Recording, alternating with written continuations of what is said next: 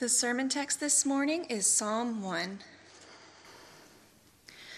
Blessed is the man who walks not in the counsel of the wicked, nor stands in the way of sinners, nor sits in the seat of scoffers. But his delight is in the law of the Lord, and on his law he meditates day and night.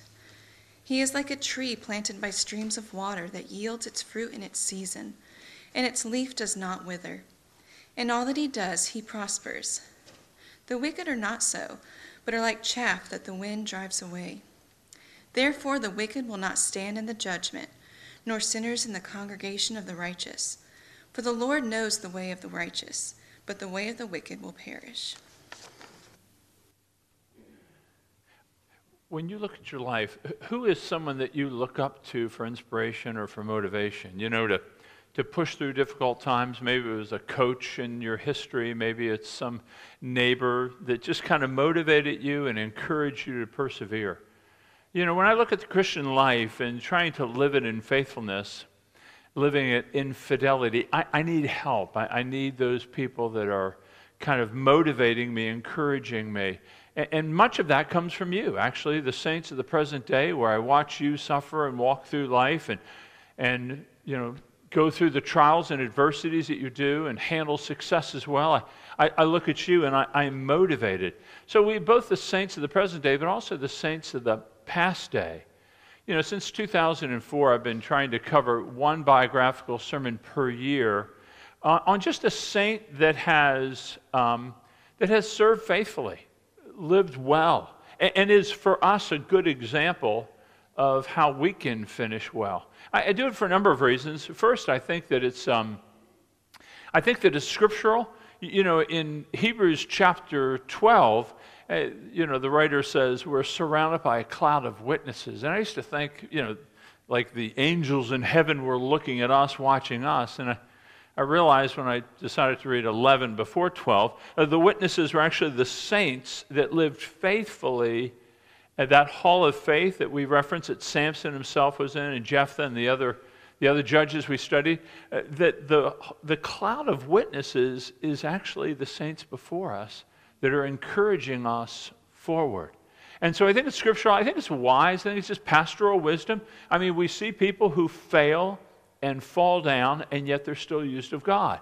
It's kind of giving hope to us because we know our frailties. We know where we're, where we're missing the mark. And then I, I think, too, that it's, uh, it's just, I don't know, it's just not pastoral wisdom per se, but good instruction.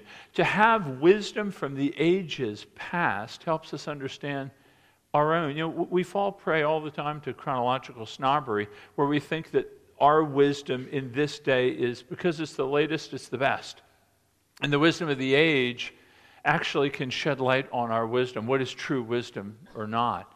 And then last, I think it can be worshipful. One author said it this way He said, God ordains that we gaze on His glory dimly mirrored in the ministry of His flawed saints. He intends for us to consider their lives and peer through the imperfections of their faith and behold the beauty of God. That's what I hope comes today.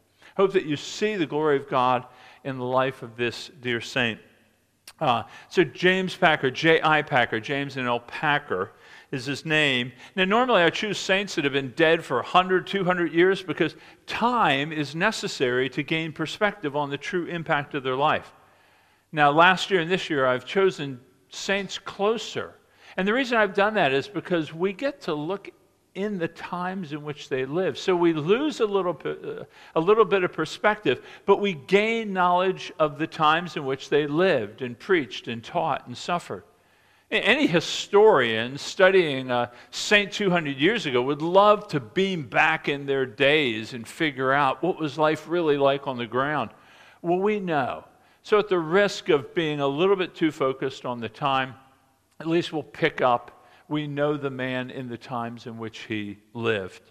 So, here's what we do I, I generally just do a quick biographical sketch, take maybe 15 minutes to cover his life and then make some applications to us at the end, things that we can take away and say, well, these are areas of my life that I might need to consider. So, first, a biographical sketch. And you don't need, if you are a note taker, you don't need to. I can send you the transcript if you want it, so you can just sit back and kind of enjoy uh, the story of a man's life that was lived for his glory and was quite successful. Okay, so he was born on July 22, uh, 1926. He was born in Gloucester, England, the son of James Percy Packer, a clerk for the railroad, and Dorothy Mary Harris, a schoolmistress in Bristol. He was born in modest conditions. So, in his words, he says that we were from a lower middle class family, living in rented accommodations right near the rail line that he worked.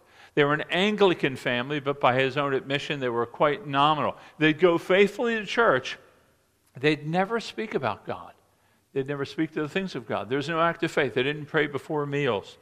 And there are two events in his life that are significant and really kind of chart the trajectory of his life, and that is that in September of 1933, seven years of age, enters the national school.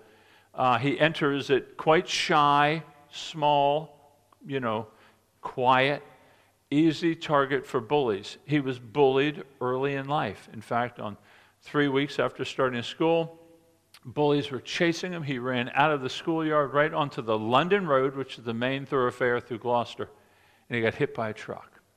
And it crushed the right side of his head, and uh, they took him to the hospital. The surgeon was able to pull the fragments out of his brain. He would forever have a dent in the side of his head. He would have to wear a black aluminum plate shielding his head with a elastic strap, which means he didn't participate in any of the games or any of the normal activities of a young person.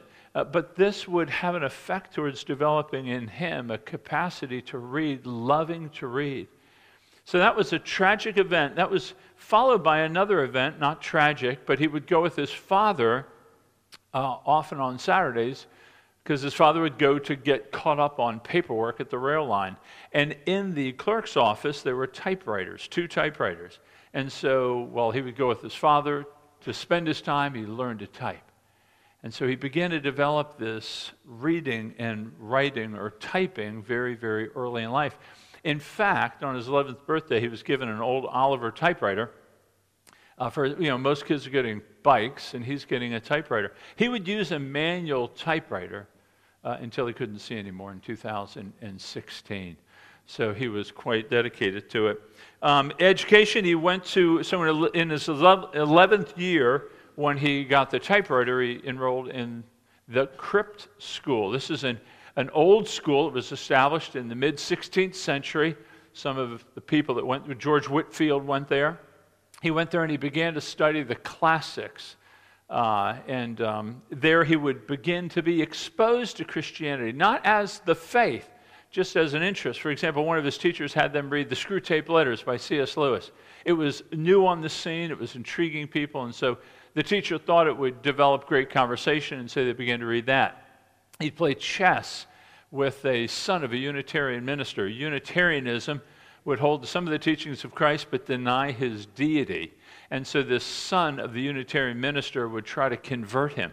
And he always wondered, he says this, he says, why would people take some parts of the New Testament but reject Jesus' divinity? That kind of picking and choosing quickly became illogical to him. Now, he went to school here, studied well, did well enough to enter Oxford. Um, he had to enter Oxford on scholarships because his family was, was so modest in their means.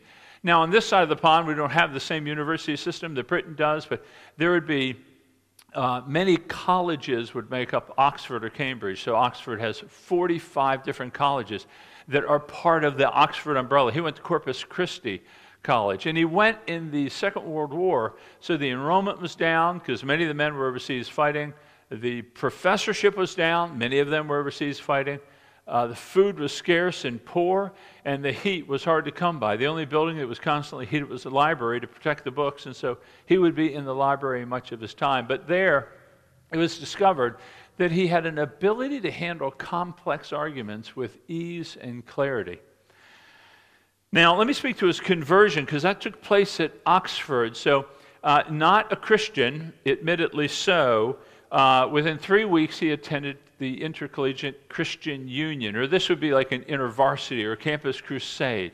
He was invited to go there. And so he heard the message and he said, in his words, it was an uninteresting affair. Now, providentially, he agreed to go to a, hear a preacher on Sunday evening at a uh, church right nearby. And so he preached, And the man uh, exposed the scripture. He said it was, he said it was boring.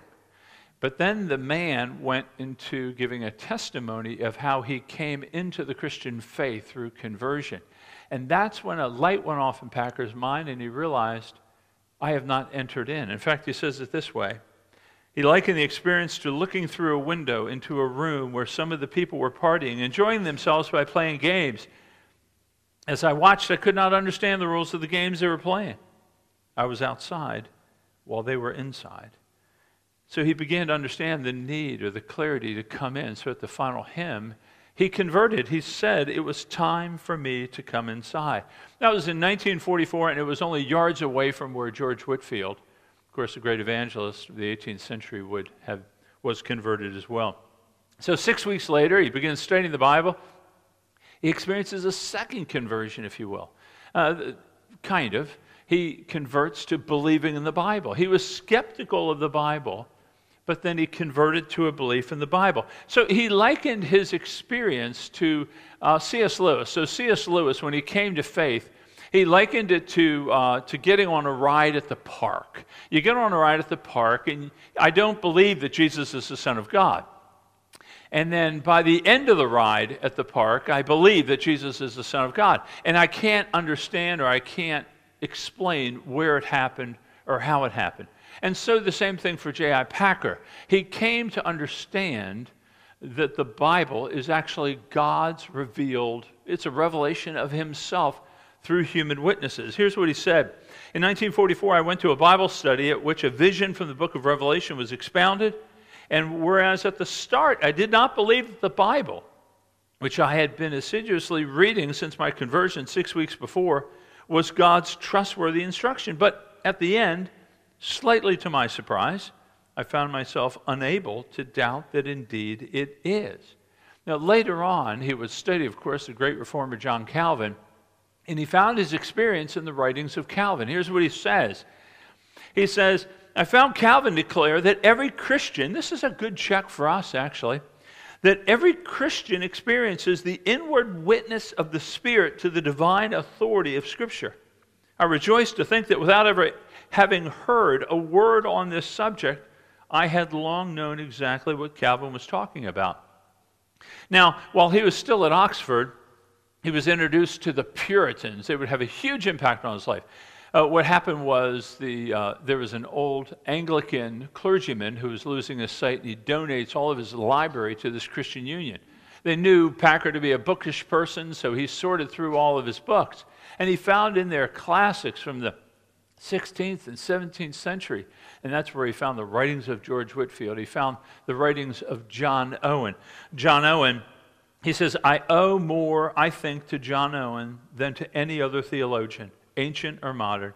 And I'm sure that I owe more to this little book on mortification than to anything else he wrote. And what he's speaking about here is that Packer was influenced by this theology from, it's called a Keswick's theology. It's kind of a, you've heard it, let go and let God kind of surrender yourself to God and He'll fill you and drive sin out. And we would not espouse that theology at all. It, it's unbiblical. Uh, he found it to be completely despairing because he couldn't get over sin. He couldn't understand how sin was so present in his life until he read John Owen. And then John Owen explained, know, listen, the cross of Christ, it defeated the dominion of sin, but not the presence of sin. We still struggle with sin. Every Christian still wrestles with sin and does that battle. John Owen is the one that said, if you're not killing sin, it's killing you. I mean, you're in an ongoing battle. We can make peace with it, but that's the reality that I think all of us testify to. So he found Owen, and it brought him to a, a place of great understanding. Okay, well, well, he would go on, of course, to finish his schooling, getting, getting double honors. He, he got honors in two different degrees. Uh, after graduating, he took a gap year um, a gap year he taught at Oak Hill Theological College in London. This is really interesting because, you know, these little sidelines of life, we don't think they have much of an impact. But two pivotal events happened while he was teaching for the year at Oak Hill. He was teaching Greek and Latin and philosophy. Uh, the first is that he sat under the teaching of Martyn Lloyd-Jones. Every week he would sit, he was 50 years old at the time at Westminster Chapel in London, and he would sit under his teaching. And he was a remarkable preacher fact, Packer said this about how uh, Lloyd Jones's preaching hit him. It said, It came to me with the force of electric shock, bringing to at least one of his listeners, that's him, more of a sense of God than any other man. He was the greatest man I had known. There's more of him under my skin than there is of any human teacher. So it was profound, reformed, theologically heavy, Puritan rooted type of preaching. It influenced him greatly. The other thing he learned there was that he could teach. And he said these words He said, I discovered that nobody needed to teach me to teach. And at the time, very few had PhDs in theological education, most were MAs. So he went back to Oxford, got an MA and a Doctor of Philosophy in theology. He wrote his dissertation on the great uh, Puritan Richard Baxter. The title of his dissertation was The Redemption and Restoration of Man in the Thought of Richard Baxter. It was a short work, it was only 499 pages typed on a manual typewriter. Now, most think of only as an academic, and he was an academic, he was a theologian, he was a writer, but he was also, he entered the ministry in 1952. He was ordained to the diaconate and then ordained to full orders and served in the church for about three or four years in Birmingham, or a suburb of Birmingham. Uh, he was greatly effective, remaining an Anglican for the bulk of his life. Um, it crossing theological lines. He could speak as easily to an evangelical and a Baptist tradition as he could in an Anglican tradition. So after, after serving in ministry for a number of years, he went to teach at Tyndale Hall in Bristol. And then he had a series of posts at Latimer House and back to Tyndale Hall, Trinity College, uh, until 1979 when he crossed the pond and came over to, um, to Regent College in Vancouver, Canada. And there he preached for the next 37 years until he retired 2016 from macular degeneration. Uh, he was married. He married a woman, a Welsh woman. He was an Englishman, married a Welsh woman, Kit Mullett. And, uh, and this is kind of a, a, twist of providence as well, in terms of here are two people that were at a place neither were supposed to be. So she was a nurse at St. Bart's in London. And she wanted to go to this Christian conference in Surrey, uh, but she had to work. But when she went to work, the head nurse said, You have an infection in your eye, sent her home. So she ended up going to the conference. Packer was never supposed to go to the conference. His friend was teaching at the conference, but he double booked. And so he asked Packer if he could take the teaching, which he did. So they end up at the same place at the same time, neither expected to be there. After the first teaching, no one went up to him and talked. And so Kit Mullett was just aghast that nobody would at least greet the teacher, you know, with conversation. And so she went up and spoke to him. And that began conversations that lasted throughout the weekend. Now, uh, at the end, he thought it was over. But he says these words. He says, uh, sorry, didn't turn my page. Um, he said, I could not get her out of my mind. I realized something drastic happened. Now, when asked by an interviewer later, was it love at first sight? He said, I guess the realization of it did not come until 48 hours after it happened. Call it the depth charger effect. If you remember, a depth charge is a, is a can on the back of a ship during World War II, loaded with explosives that pushes it just sinks silently, and then at the right time, it comes off with a huge explosion, preferably near the submarine that it's seeking to sink. But that's, the, that's, the, that's how it hit him. Now, um, seeking to reconnect afterwards, he, he writes her under the guise of he wanted to do a walking trip in Wales. And so, could she give him some? Well, she read right through the ploy. They corresponded. And then, of course, he said it was a storybook rom- romance, even though, in his words, he was an immature and churned up young man, painfully aware of himself, an odd person, somewhat solitary, and very poor of human relationships. So, to those of you that that applies, you're in good shape. He proposed her on a Tuesday evening in December of 52. The next day, she comes to Westminster to hear Martyn Lloyd Jones give this seminar on Puritanism, and Packer was teaching as well. So she's his now his fiance. So they're sitting in the audience, these two women. She came with a friend. So Martyn Lloyd Jones leans over to Packer and makes a comment that these women are here just to meet men. And so Packer then informs Lloyd Jones, he says, Well, Actually, one of those women is my fiance, and I'm going to marry her. He goes, Just what I said.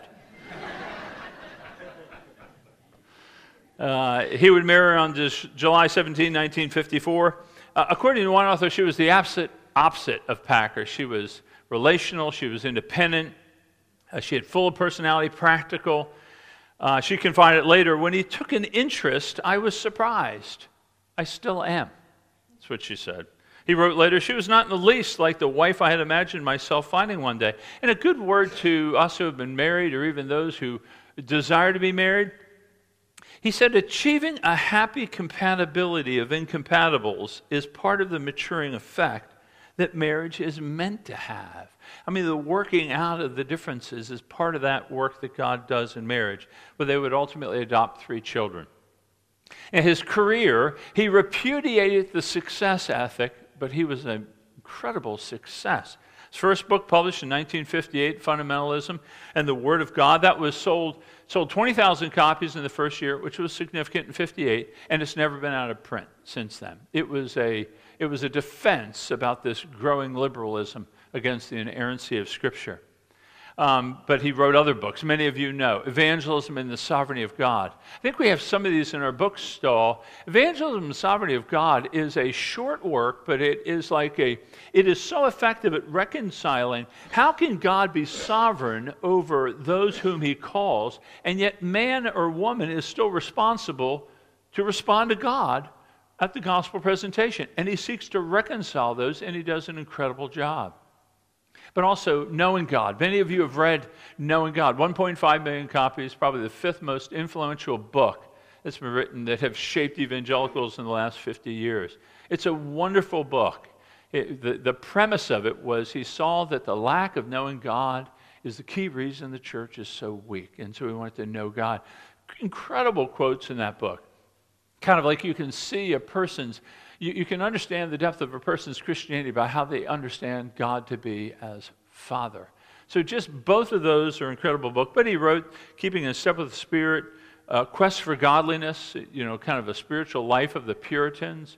Uh, he wrote A Way of Weakness just in 2013. I read it before preaching uh, probably two months ago. Incredible short little book. So he wrote close to 50 books. It's an incredible amount of production. But he says the greatest work that he did was in being the general editor of the ESV, which is the Bible we use in this church. So, as one author said, he kind of tabulated no fewer than 388 books, journal articles, book reviews, entries in biblical and theological dictionaries, 91 theologically substantive and often lengthy articles in the four volumes of Packer's collected shorter writings. But it was not just the volume that he produced, it was the scope. He could write at an academic level, but he wrote, I think, most effectively at a lay level. He called himself kind of an adult catechist. You know, he wanted to catechize or instruct adults in the faith, lay leaders in the faith, lay people in the faith. He wrote Concise Theology. This is an incredible book, Concise Theology, and I'll put these books on the web. Um, Concise Theology is 94 key Christian doctrines all explained in 600 words or less. It's incredible. It's a tremendous reference tool, but it's also a great discipleship tool. I encourage you to get it. Um, what was the root of his success? Well, one of his biographers quoted Voltaire and said Packer cultivated his garden instead of engaging in grand designs. He just worked hard. He worked hard at every opportunity that was given to him. Well, he would pass from this life to the next on July 17, 2020. That was just last year. How did he die? Well, he died firm in faith. Now, it's interesting that a number of years before he died, he inquired over the schoolmaster of the Crypt school that he went to prior to Oxford. And he asked about his health, uh, uh, by the name of David Williams. And he found out that he had lost. He had lost any faith. He was just waiting to die. And here's what Packer said he reflected on it. He says, If the light of hope goes out, then life shrinks to mere existence, something far less than life was meant to be. And, and for him, it, he went on to say one of the most remarkable things of the gospel is its capacity to create and sustain a life of hope. And he held on to that hope to the end. So that's kind of the life of J.I. Packer. There's two great resources. Uh, Alister McGrath is an. Uh, he was the um, principal of Wycliffe Hall, which is where they both studied. He was much younger than Packer, but knew Packer well. He wrote a great biography, as well as Leland Ryken, the former professor at Wheaton, uh, wrote one as well. But those are the two main biographies, but, but he's written just read Packer, is what I would suggest to you. So, what do we take away from this? How can we learn? Well, let me just give you seven takeaways. First, the necessity of reading the Word of God, trusting the Word of God, um, understanding the Word of God. Listen how Packer explained that. He said, most importantly, get the big picture. In terms of trying to understand the Bible, we all struggle with it. He says, don't worry too much at first about specific sentences you don't quite understand. The details fit when you've got the big picture. This is my first and fundamental exhortation with regard to Bible reading and study. Scripture is no rag bag of religious bits and pieces, he says, unrelated to each other. Rather, it's a tapestry in which all the complexities of the weave display a single pattern of judgment and mercy and promise and fulfillment. So there are all kinds of books, you know, God's pattern. Uh, if you're interested, all kinds of books that kind of help give this, the redemptive arc of Scripture that when you understand the big picture, then these smaller things, like how do judges fit in with, with Joshua and Moses? We're trying to show that from the pulpit. Plenty of good books do that as well. But this was his view of Scripture. He says, All Scripture, and this is really important, it's a little dense, goes a little into the world of Puritanism in terms of how he writes it, but it's clear. All Scripture is witness to God. It's given by divinely illuminated human writers in all Scripture is God witnessing to himself in and through their words. The way into the mind of God is through the express mind of these human writers, so that the writer of the Bible looks for that characteristic first. But the text must be read and reread as God's own self revelatory instruction given in the form of human testimony.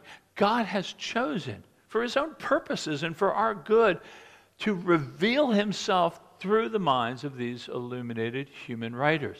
So when we're reading it, we're looking, God, how are you revealing yourself to me now? That's how we're called to read the scriptures. So, do you read it? Or let me ask you this to the degree that you do read it, will reflect on what you believe about its authority or its divine inspiration. You know, many of us, I think, will hold to a high view of Scripture but we don't read it. May I encourage you to try again? Listen, we have these psalm studies coming up in the fall.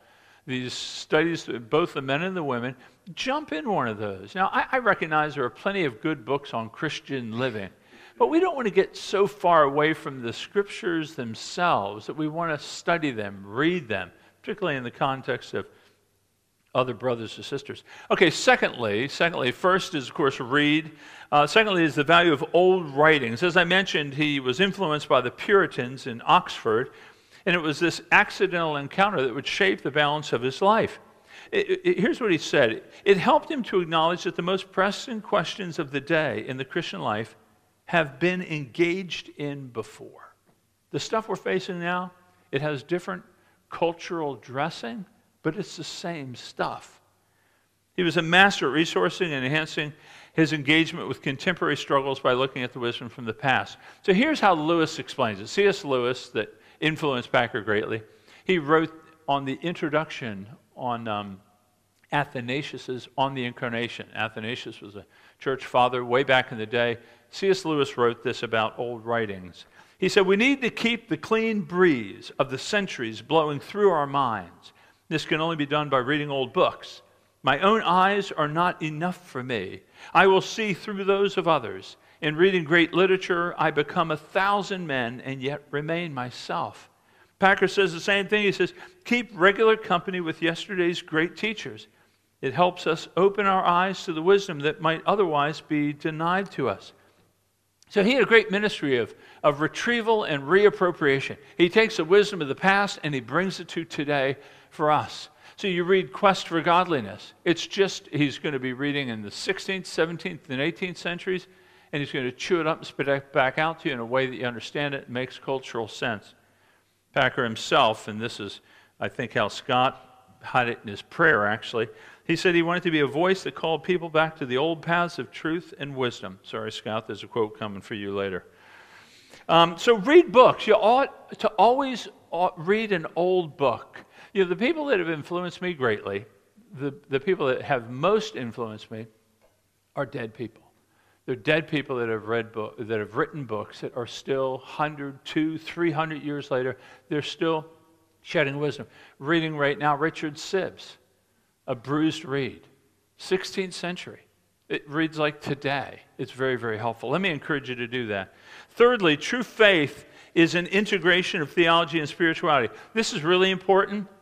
In other words, what I'm saying is you, you need to know doctrine, but you need to have devotion with doctrine. So he says this. He gave a seminar, he gave a, a lecture in Vancouver on December 11, 18, 1989. And this is what it was entitled Introduction to Systematic Spirituality. He, he defines spirituality as an inquiry into the whole Christian enterprise of pursuing, achieving, and cultivating communion with God, which includes both public worship and private devotion. And the result of this is the actual Christian life. In other words, you can't actually live a Christian life if you don't have a devotion, affections, a heartbeat for God. The Puritans helped him in this area. He says this about them. He says they had a mind set on rigorous biblical commitment to doctrinal and ethical precision, but they aimed at holiness in life. Or he said, Puritanism was essentially an, exper- an experimental faith, a religion of heart work, a, a sustained practice of seeking the face of God in a way that our own Christianity is often not. So, you know, instead of the cerebral approach, the rationalistic approach, you have thesis and propositions and doctrinal statements. There has to be, and, and this particularly for those who are young, uh, it, there has to be that heartbeat that if I see the beauty there, then must be the one beautiful who made the beauty. So, so it has to lift it. All the things that we study about God have to lift, lift us up to not just knowing about Him, but loving Him as well.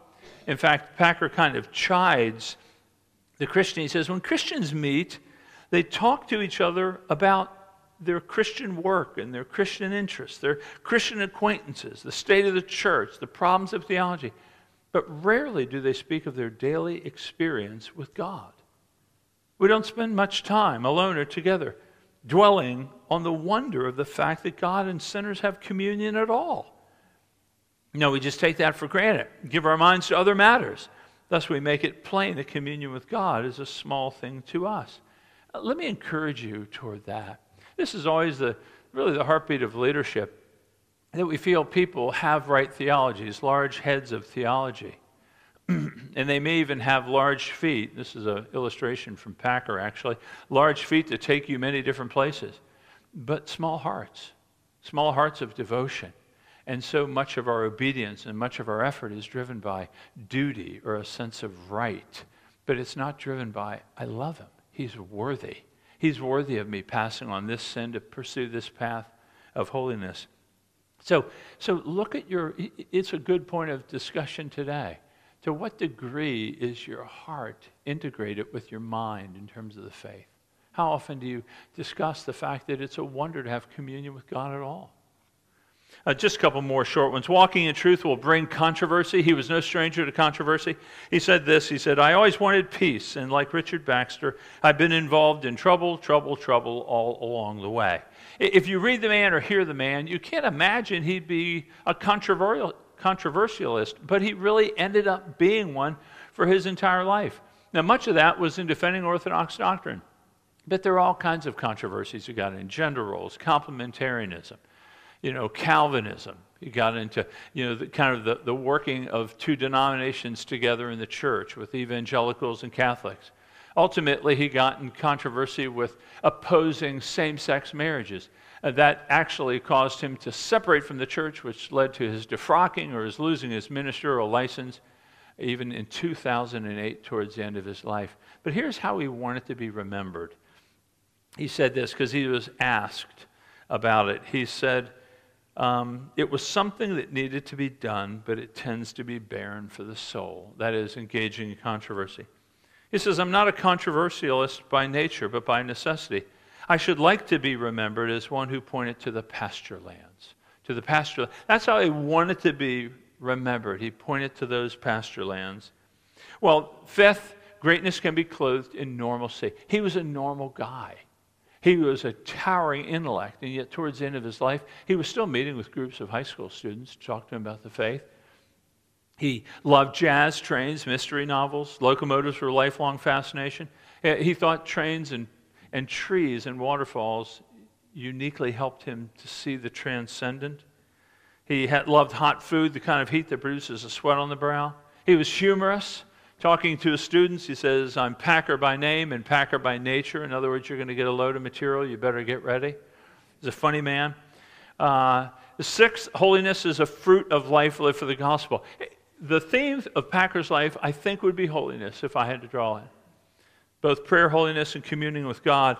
Again, a few years before his death, an interviewer asked him, he lived long enough that I think he got asked this question often about how does he want to be remembered. He says, As I look back on the life that I lived, I like to be remembered as a voice, a voice that focused on the authority of the Bible, the glory of our Lord Jesus Christ, the wonder of his substitutionary sacrifice and atonement for our sins. I would like to be remembered as a voice calling Christian people to holiness and challenging lapses in Christian moral standards. I should like to be remembered as someone who is always courteous in controversy, but without compromise. Last thing I would say to you about Packer, seventh, is that, his, um, that our lives are shaped by small and controversial things. So you think back on his life that I've just given you. You see this accident that would be tragic in anybody's understanding.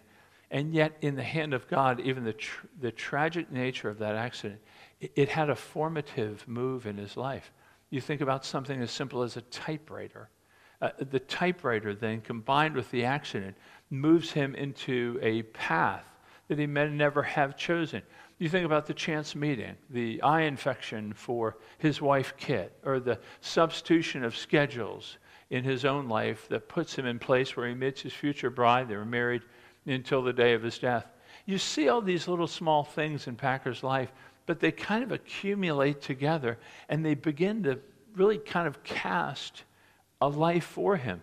You know, many of us look at the small things You're reminded in Zephaniah don't despise the day of small things. It's amazing how small things can add up and change your life. Your very life can be changed by these small things, tragic things, hardships you're facing, uh, even in, in lives of children, how they, how they twist and bend you towards directions that you might never go. Thankfully, God is sovereign over these small things, and He creates in them a life that will bring Him glory and for you to have joy. So let's take a moment now and, and perhaps just use this time to give thanks to God for this life, an example for us, but also how does his life, and you know, this isn't a sermon to like go be like Packer. This is a sermon to say, no, go be like who you are, but allow these characteristics to influence your life. And then I'll pray for us in just a moment.